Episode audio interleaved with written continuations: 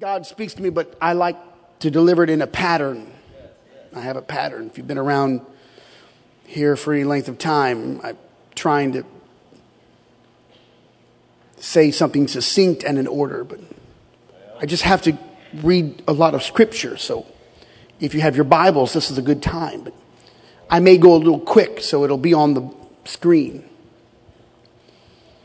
Now, just because you have your Bible doesn't mean you don't have, you, you don't have to clap. You have to, if, you, if you find it good, then you have to clap. If you're occupied, then use your mouth and yell out and just say, It's good! Scare some people around you. Surely, it was by divine revelation that Paul gives us a little insight as to what Adam might have looked like. Or at least, perhaps, how Adam's physical feature was constructed or molded.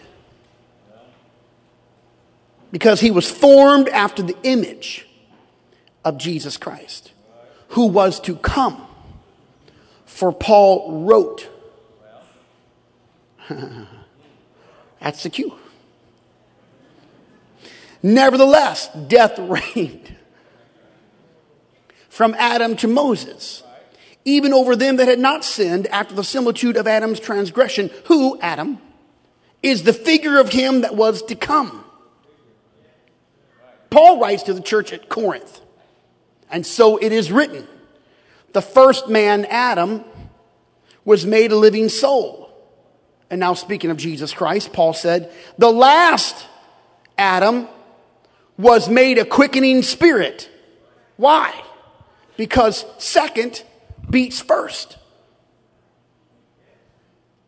Howbeit, that was not first which is spiritual, but that which is natural. See, natural came first, spiritual came second. And afterward, that which is spiritual. The first man is of the earth, earthy. The second man is the Lord from heaven, because second beats first.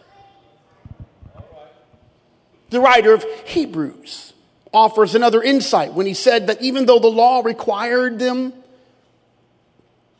to make these sacrifices, God was not pleased with the first sacrifices and the first burnt offerings. The people had spent decades, centuries to be sure, offering the blood of lambs and goats, doves, rams, oxen. But these first sacrifices did not satisfy the burden of sin it was the second sacrifice that made us holy once and for all. And I'll read it to you in Hebrews chapter 10. Then he said, Here I am. I have come to do your will. He sets aside the first to establish the second. And by that will, we have been made holy through the sacrifice of the body of Jesus Christ once and for all. And the reason why is because second beats first. Adam was the first, but Jesus Christ was the second. Now, the Bible says that Abraham was promised a son by God, but of course, time elapsed, and he and his wife are very impatient. So perhaps Abraham wondered if God had forgotten the promise. Nevertheless, he decided to interfere in God's business. Perhaps Abraham would add a little bit to the promise, kind of speed it along. So when Sarah offered Hagar to him, he took Hagar and they brought forth a son named Ishmael. Abraham agreed. Ishmael was the firstborn son of Abraham. There's no argument in that fact. But it was Isaac that held the promise of Jehovah. And even though Ishmael was Abraham's first offspring, it was Isaac that was given the inheritance because second beats first. And Isaac married Rebekah, and they had twins. The firstborn son was Esau, the second one was Jacob. And Esau grew up with a fleshly appetite. He always wanted things now. He thought of the momentary pleasures. But Jacob desired the birthright. And when the day came that the blessing was to be given to one of the sons, always the firstborn son, when the birth, birthright would be passed on from the father to the firstborn, it was Jacob that entered the room and felt the hand and the voice of his father upon his life. Jacob, the second son, became the son of the birthright. It should have belonged to Esau, But Esau sold it for a bowl of soup long before the moment came. Esau even said, and I quote, and Esau said to Jacob, feed me, I pray thee, with that same red pottage, for I'm faint. Therefore was his name called Edom. And Jacob said, sell me this day thy birthright. And Esau said, behold, I'm at the point to die. And what profit shall this birthright do to me? The first did not care about the inheritance. He was both temporal and intemperate. And while the first son of Isaac sought for self-indulgence, his second son was looking for the blessing because second beats first. And Jacob's name means supplanter, heel catcher. And he destroyed his name by being a deceiver. He was known as a deceiver from then on. That was his first name. But on the night when he was trying to get back home and he stopped and wrestled with God in the night and asked God for a blessing, he didn't really know what he needed. But God gave him a new name. So instead of Jacob, God called him Israel, which means my God or may God prevail or he who struggles with God, God preserves and contends. That's why we call the people of God the children of Israel and not the children of Jacob because second always beats first. And when Jacob was about to pass away, when he had gotten old, all of his sons were there. He was handing out blessings to everybody and speaking things over their lives. Some things were not so pleasant among all those sons, but when Joseph heard the news that his father Jacob was about to die, the Bible says that Joseph took with him two sons, his two sons, Manasseh and Ephraim. Joseph wanted his father Jacob to bless his sons. And so Joseph said, Father, these are my sons that God gave to me. And Jacob said in verse 9 of Genesis 48, Bring them, I pray thee, unto me, and I will bless them.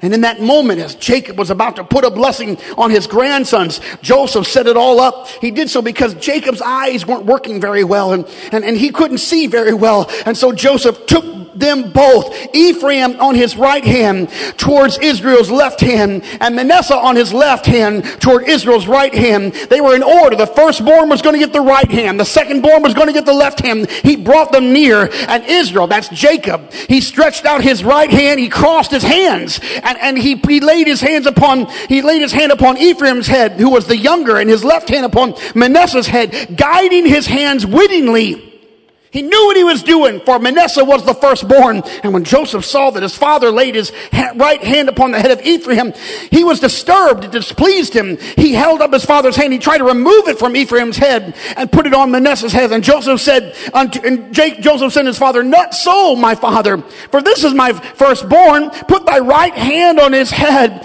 And his father refused and said, I know what I'm doing, my son. I know it.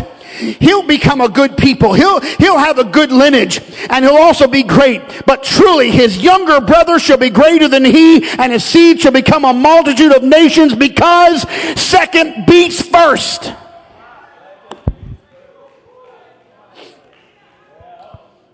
Listen.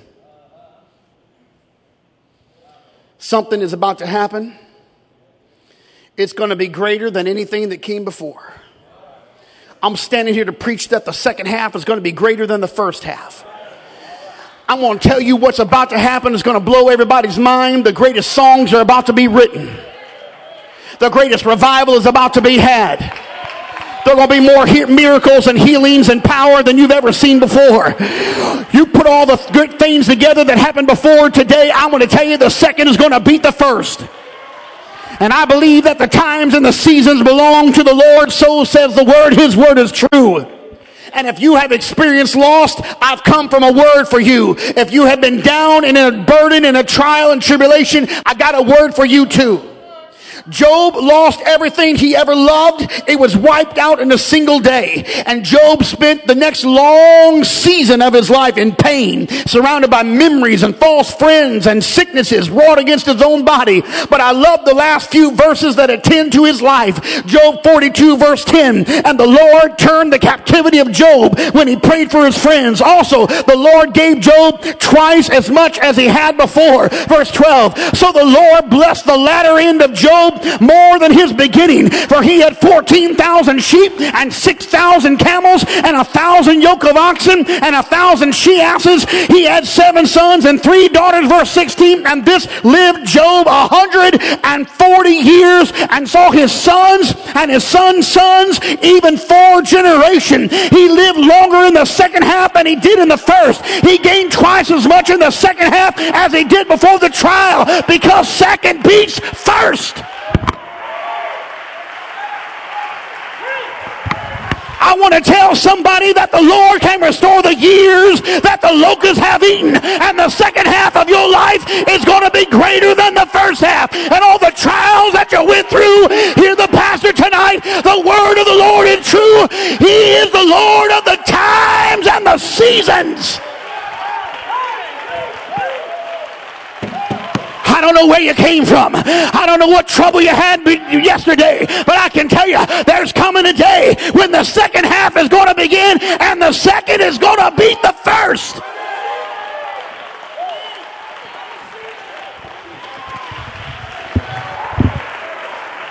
I'm almost done.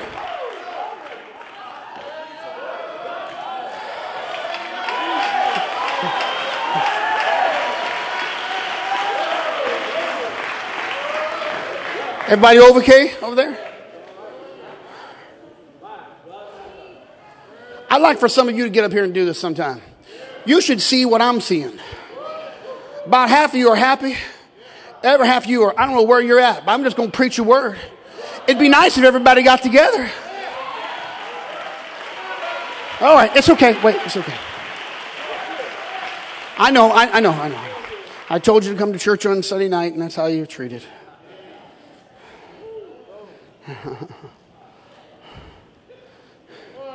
Time won't let me tell the whole, but I'll, I'll share a little now. David stayed home from battle.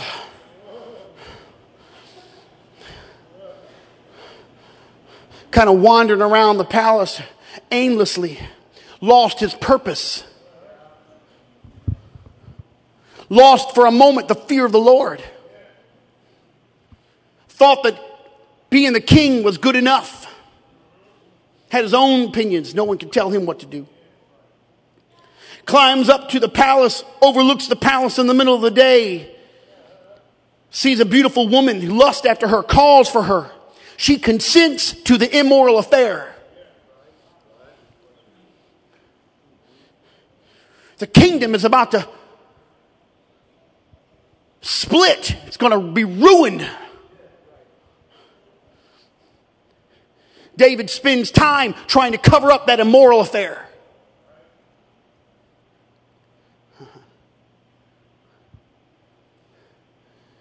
And the prophet comes in to speak to David, and there's a curse upon his life. Because David and Bathsheba are going to have a child, and her husband is killed and David marries her to make it right. But nobody hides anything from God. And the prophet walks in to expose the king. Whew. And the attendants are around. Let me just tell you, not everybody in that palace was stupid. They knew what was going on. But no one dare say anything to the king except the prophet.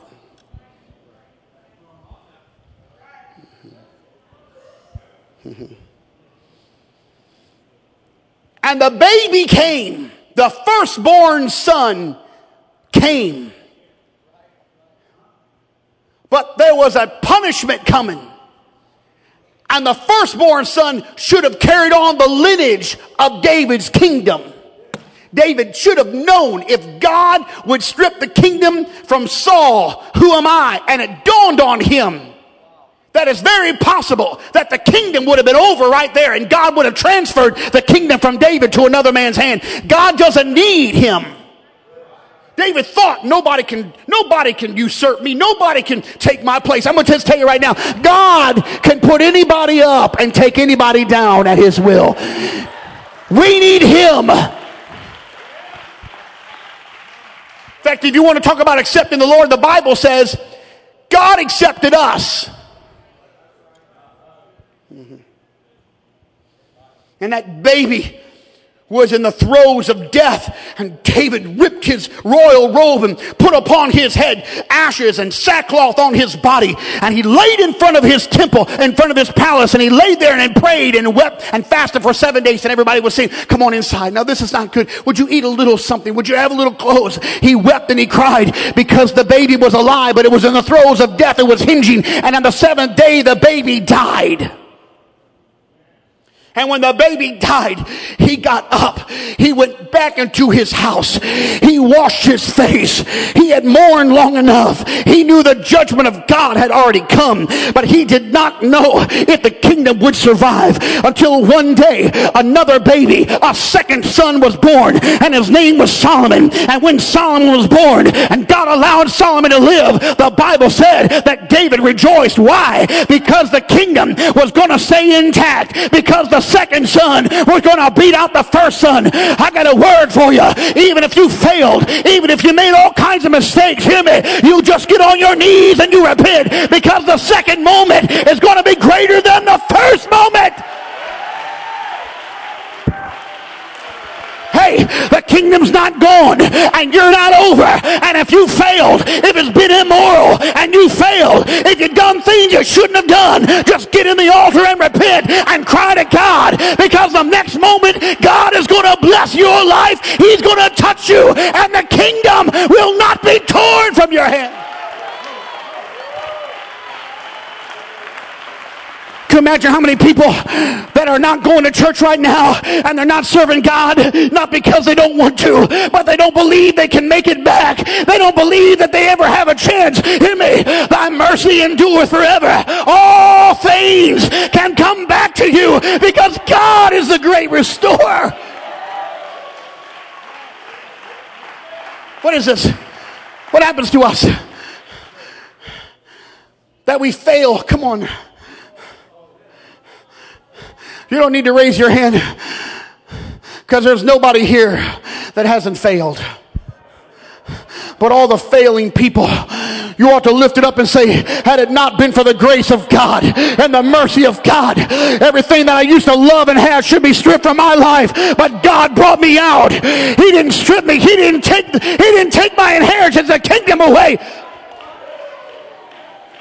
I'm going to tell you, there's hundreds of people in this town. They'd love to get back to the Lord. They want to get back to singing, but they got in their mind because the devil said, You're over. It's done. You can't get back. But the Bible said that the second is going to be greater than the first.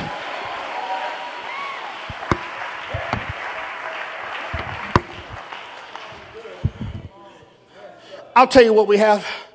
God calls us to do something, doesn't matter what it is we consider ourselves. It's insecurity. it's the insecure that grounds us. We're frozen in our place. God said to Moses, I want you to get up from this land of Midian, and now I want you to lead my people out of Egypt. And Moses I don't think I should do this. I don't think I can. I don't, I know I can't. I know I'm not supposed to do this. I, and, and, and, and Moses said, Well, show me a couple of signs, Lord, to tell me this is true. All of those signs came to pass. And finally, Moses still wasn't content. He was still struggling. He was still suffering from insecurity, thinking that he couldn't do anything great for God. Surely I can't do anything. In fact, the command was go speak to Pharaoh. And Moses said, I'm, I can not talk. I, I stutter. Moses had a stuttering problem. Did you know that? He stuttered. He wanted to say, say, say, say something. Pharaoh, let, let people go. No wonder why Pharaoh wasn't afraid. Somebody get that guy some water.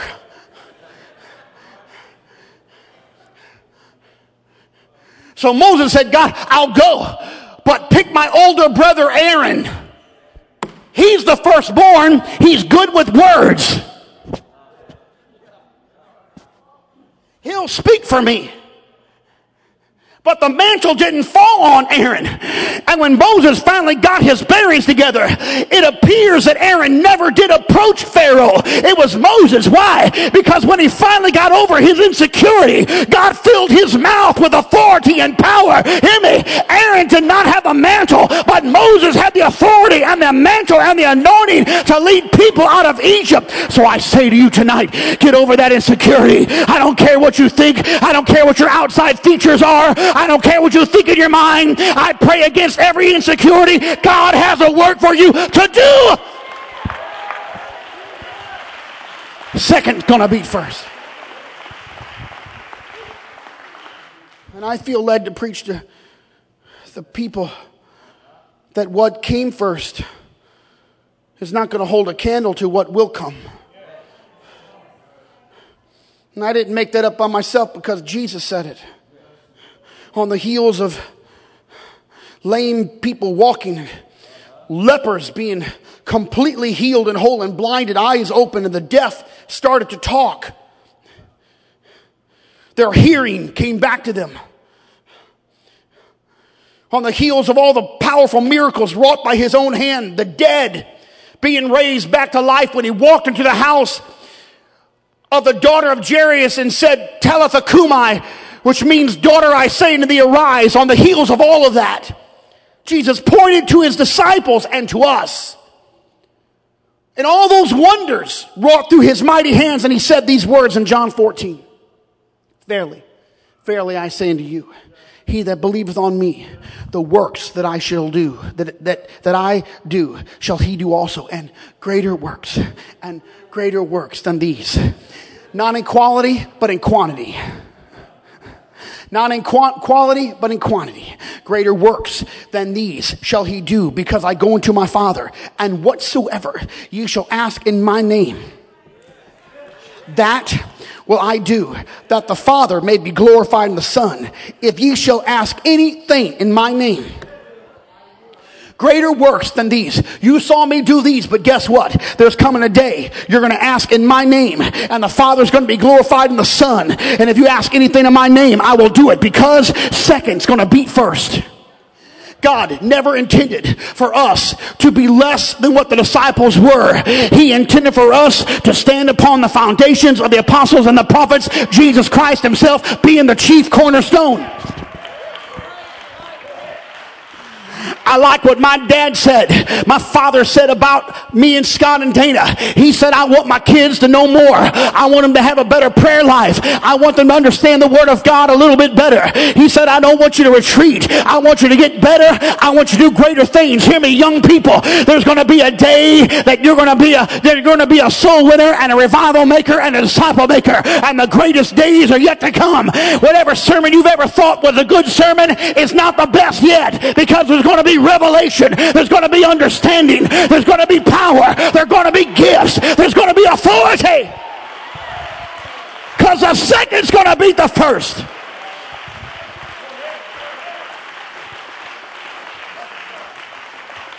I'm looking for an end time revival that is unmatched and unsurpassed because the Bible tells me so. The Holy Ghost is so powerful and pure. And the Holy Ghost is, in fact, the spiritual covenant. And as wonderful as Abraham's first covenant was, delineated perhaps through the law of Moses and all the provisions that God provided, the first covenant could not reach all the people of the world because it was designed for the original branch that grew out of the vine. Hebrews said it like this For if that first covenant had been faultless, then should no place have been sought for the second. oh, man. If the first had done its job, there'd be no need for the second. But the first covenant had some flaws, and the greatest issue was that it limited itself to one group of people. That's why Joel rose up to his prophetic pulpit and he prophesied about the end time revival.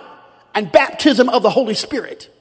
And he said, Be glad then, you children of Zion, and rejoice in the Lord your God, for he hath given you the former rain moderately.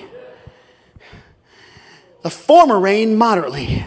And he will cause to come down for you the rain, the former rain and the latter rain. I'll be more specific. The former rain always happened in August. The latter rain always happened in the spring. He's going to give you the former rain and the latter rain. He's going to combine what went before to what's going to happen. And he's going to do it the first month, and the floors shall be full of wheat, and the vats shall overflow with wine and oil. And I will restore to you the years that the locust hath eaten, the cankerworm, and the caterpillar, and the palmer worm, and a great army which I sent among you. And ye shall eat in plenty and be satisfied. Hey, we're talking about today. We're talking, because I'm about to quote a scripture that we all rely upon today. Ye shall eat in plenty and be satisfied and praise the name of the Lord your God that hath dealt wondrously with you and my people shall never be ashamed. And it shall come to pass afterward, verse 28, I will pour out my spirit upon all flesh. Here's the inclusion. It's the new covenant. The old covenant was that of circumcision. The new covenant, he's going to write his laws on your heart. The first covenant was given through Abraham and delivered on Mount Sinai 50 days after the Passover. But the new covenant is going to be delivered in the upper room and it's going to be 50 days after Jesus died on the Passover. It shall come to pass afterward, I will pour out my spirit upon all flesh. Your sons and your daughters shall prophesy. Your old men shall dream dreams. Your young men shall see visions. And also upon the servants and upon the handmaidens in those days will I pour out of my spirit. I am standing here to tell you that second is going to beat first. I want to tell you there's going to be a powerful revival. Second is going to beat first. The, the thing that's about to happen is going to be greater than the thing that came before.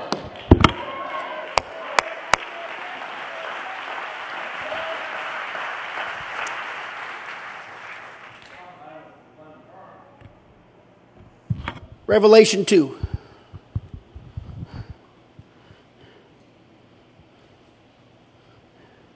He that hath an ear, let him hear what the Spirit saith unto the churches.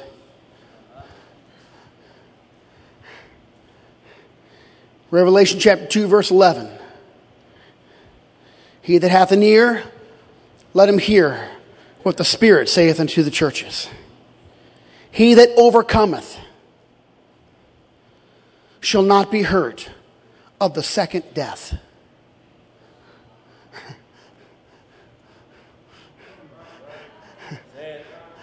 See, there's sorrow in the first. There's affliction in the first. There's futility in the first. But the second thing that's going to happen it's not going to affect you like the first thing affects us. Here's my end of my Bible lesson tonight.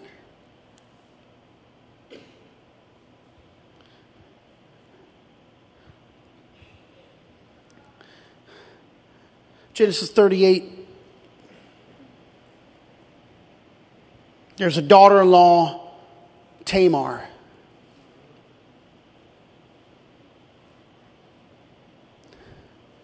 And verse 25. Do you have that? Okay, I'll wait for you.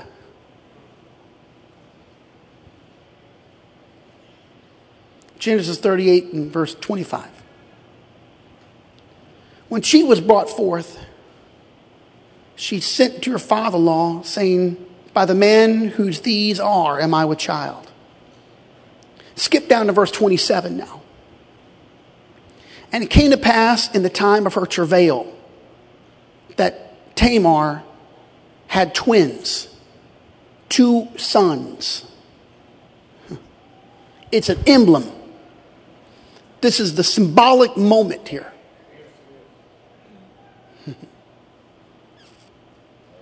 and she was in travail and she had two sons. And it came to pass when she travailed that the one put out his hand. He was trying to get out. And the midwife took a little bit of scarlet thread and tied it around his hand.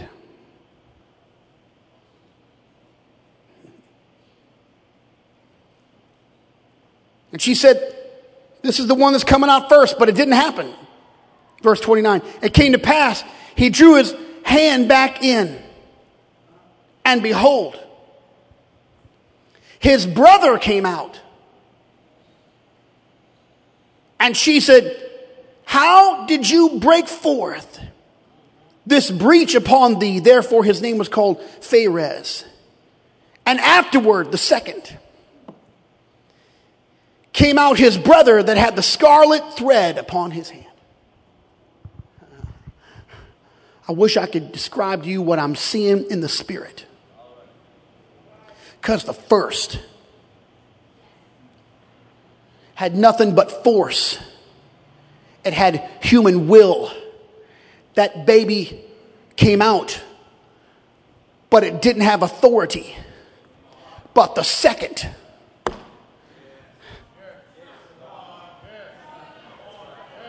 had a scarlet thread.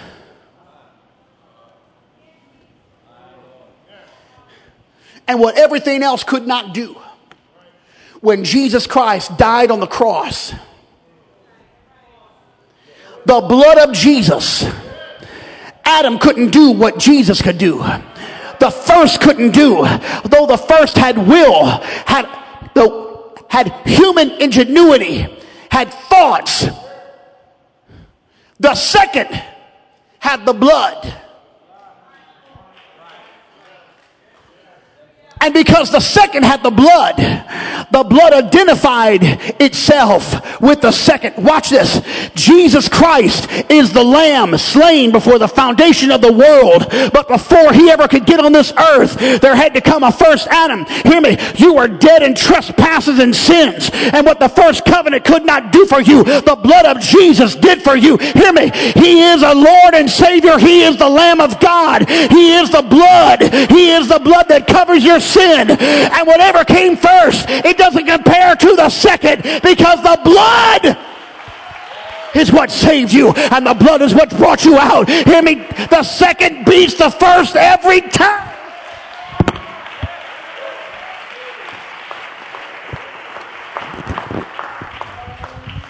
I'm looking for a hope now. It's a hope out of this world. I'm looking for something that no one can manufacture. I'm looking for this house here. I'm looking at people here. I want you to know God is going to do a great thing. You've got to believe it and receive it. You've got to call on the blood of Jesus. You've got to know that God is going to do a great thing. In this hour, He's going to do a great thing. When I look around the world, I see it happening in the Philippines, in China, in Africa, all over the place, in Ethiopia. I'm seeing the blood of Jesus. I'm seeing the resurrection of people. Hear me. We are the grafted in vine. We got in the vine. We got in the vine that same, that same vine, the branch, we are the branch grafted in the vine. We got grafted in the brothers and the sisters that are part of Israel and the Jewish community. Hear me. You're part of the same thing. Now we got brought into a spiritual covenant. It is the covenant of Jesus Christ because he is the Lord and the Savior. In that name, his name shall be one. In that day, his name shall be one and his people shall be one. I'm standing up here to tell you there's going to come a second and the second's going to be greater than the first. You've never seen anything like the second. The second is going to have more miracles and more power and more authority.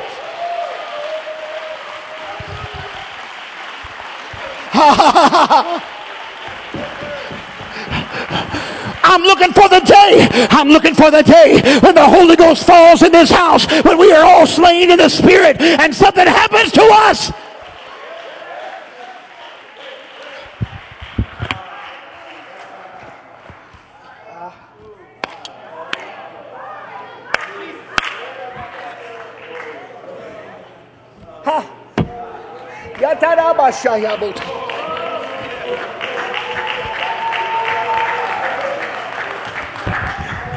In the last days, I'm going to pour out my spirit upon all flesh. Let it happen right here in this house, Lord.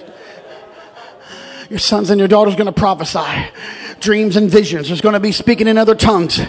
I'm praying for it right now, Lord. There, let there be miracle signs and wonders.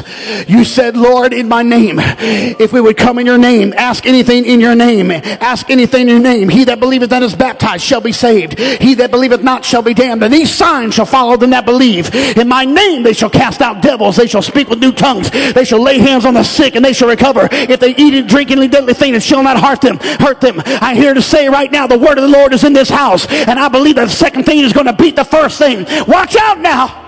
Watch out. I'm believing there's going to be some young people that are going to rise up. They're going to have great commitments. They're going to be powerful motivators. They're going to be powerful preachers and teachers. They're going to be soul winners. They're going to be Bible study teachers. They're going to lay hands on people. They're going to do something we've never been able to do. They're going to do something we've never seen before.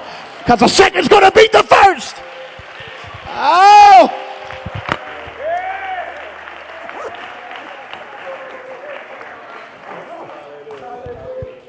Amen. Please stand with me now. Uh, uh, thank you, Lord. Thank you, Lord. Thank you, Lord.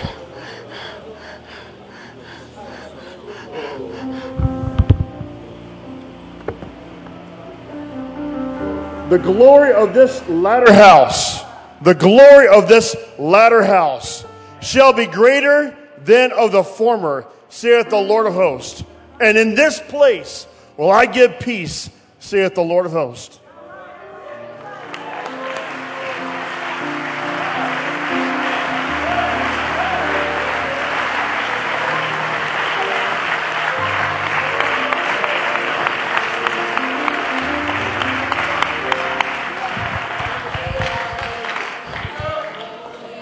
Watch Pastor right now. It's not wasted. Your life is not wasted. It's not wasted. Here, Pastor, it's not over. You're not over. Come on, believe that. You're not over. It's a pivotal moment in your life. You're not over.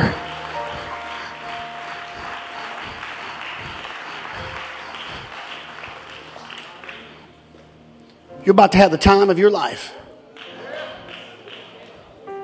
You're about to have the time of your life.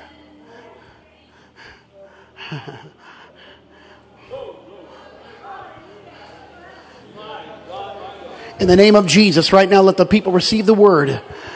Let the people receive the word with hands lifted up and hearts open to God. Come on, that's right. In the name of Jesus, I'm receiving the word. I'm receiving the word for my life.